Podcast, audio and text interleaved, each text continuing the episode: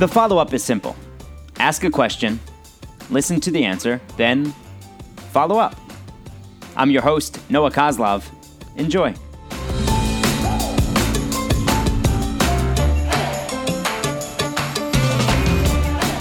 The follow up today is with Dan Moriarty. And Dan and I worked together for a long time in the sports business. He's the former host of the great show NHL Cool Shots. He's been an NHL analyst forever, been around the game for a long time. And now he just travels around the world for Own the Room, teaching C suite executives presentation skills, communication skills, public speaking. So Dan's in a unique position to answer this question. What makes hockey players such a different breed? As you can tell from the way you introduced me, I'm a bit biased. however, however, I will go beyond that because I also did work in the other major sports in my radio life. Hockey players are different for this reason.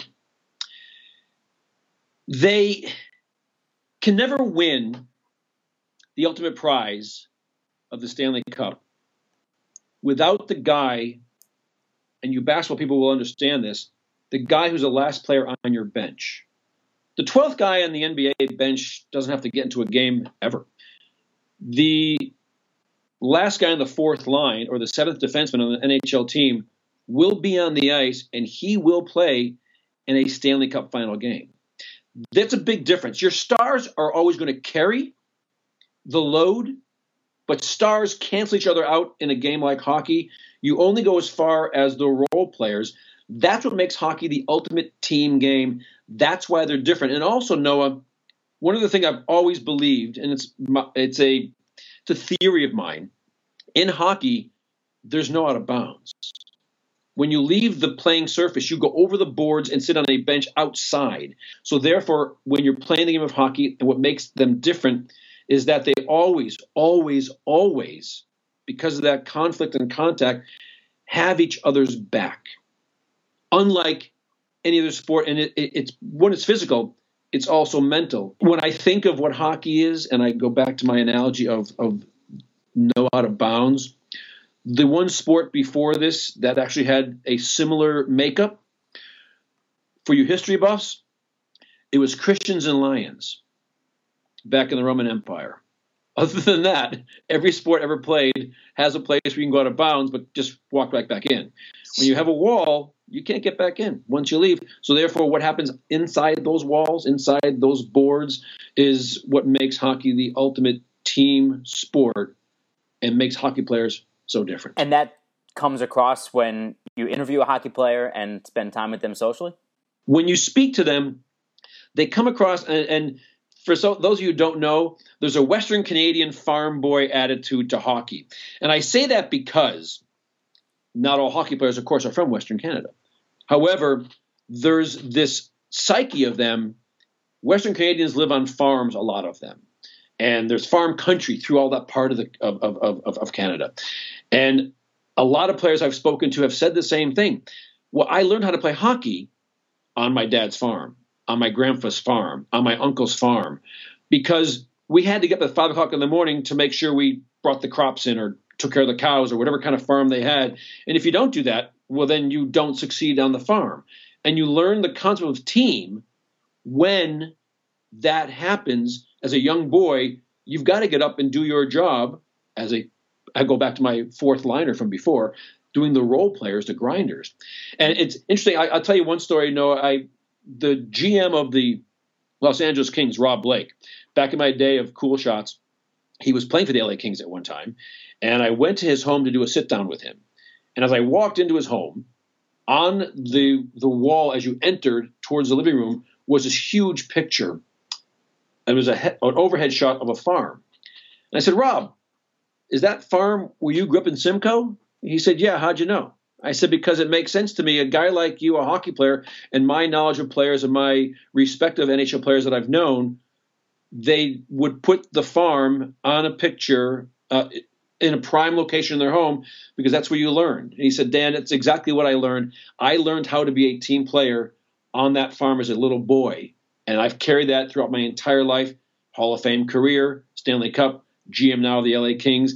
This is the mentality that I believe – is so big in the NHL and makes hockey players different. Have you ever milked a cow with a hockey player? I have not milked a cow with a hockey player, but I would have if they asked me to. Cool shots, we did a lot of things, but that was not one of them. give, give me one. Give me one from Cool Shots that stands out. In eight years of the show, forty to forty-four shows a year, there's one that stands out. It was when they, I, I had the opportunity in the inaugural year of the Minnesota Wild to go to training camp with them, to be on the ice with them in training camp for a couple of days, and then fly with the team to the West Coast to mm-hmm. play in a preseason game against then the Anaheim Mighty Ducks before they changed the name to just Ducks. I played in a game with them, and that was as a hockey player who only got as far as playing college hockey to be on the ice with professional athletes, to see it from their perspective, to live it with them just for a few days.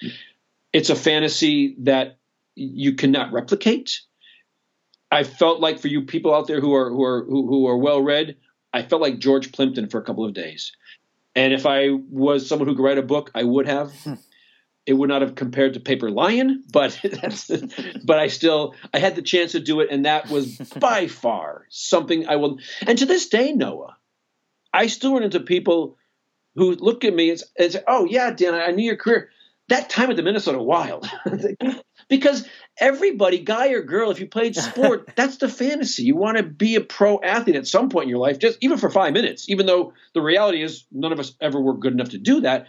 I had a chance for a few days to make believe and to be treated as to the best of they could as far as players and coaches and, and, and the training staff they made me a quote unquote professional hockey player and it, I, it's something that it, it, the, memories will never fade from the eight years, that one thing, that one show can can never go away. Did they haze you since you were a rookie? Every single thing you can think of that they would do to a hockey player in training camp in his his rookie year, they did to me. They shaved my. They shaved my. Well, they didn't. No, forget that one. They, they didn't shave me. They wanted to. They took shaving cream and put it in my gloves. Okay. They okay. cut the end of my stick where the blade is just enough so that when I when I flexed it, the blade broke off. I had to leave a drill to go get another stick. They sewed the pants leg of my of my uh, my my dress slacks together when I went to get dressed. They also, as we were getting off the ice, it was really funny after the first day of practice. We're getting off the ice, and we're on camera. I'm speaking to to, to a couple of the guys, and we're going to get off, and they said, "Where are you going?" I said, "Well, uh, it's time to get off the ice." I said, uh, "No, that's yours." And they pointed back to the ice, and they had thrown easily five or six times as many pucks on the ice as was already out there. And they said, those are all yours. Go pick them up. So I had to go back to the ice for probably a half an hour by myself with buckets, just filling them with pucks as I lonely sat on the ice in a dimming uh, in, in, a dimming uh, hockey rink in Minneapolis, Minnesota, just picking up pucks by myself, feeling lonely about myself, and and and put on and so happy. what what has happened more recently? you watched that episode or the Full House episode in 1992 when you were Stonewall Binkley and you were Joey Gladstone's nemesis? You see the episode of Full House more often because it's still on TV in a hundred countries around the world. So I I keep on getting some some notes, emails, texts from people about that episode. It's funny. I, I was talking. You mentioned that I work for Own the Room, and our main office is back in back in New Jersey, and they had a Christmas party this past week.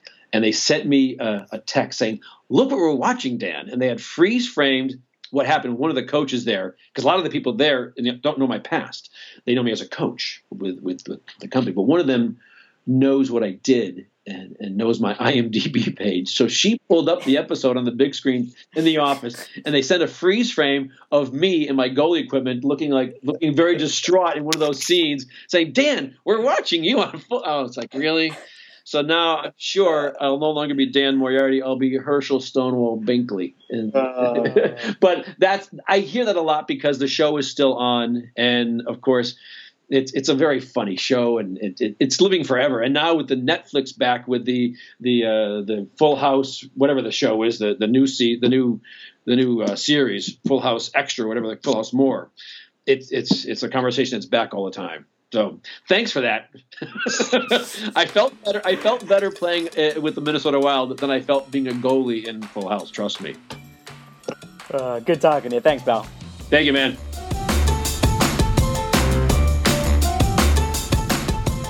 Here's what makes hockey players really a different breed the amount of beer they can put down and then still skate smoother than I can walk. But yeah, the whole team sport thing, even more so than the other major ones, makes a lot of sense. You want to see that full house episode with Dan in it? 1992, Nice Guys finish first. And as corny as it may sound, Dan's a prime example of that. Thanks for taking the time to join us on The Follow Up.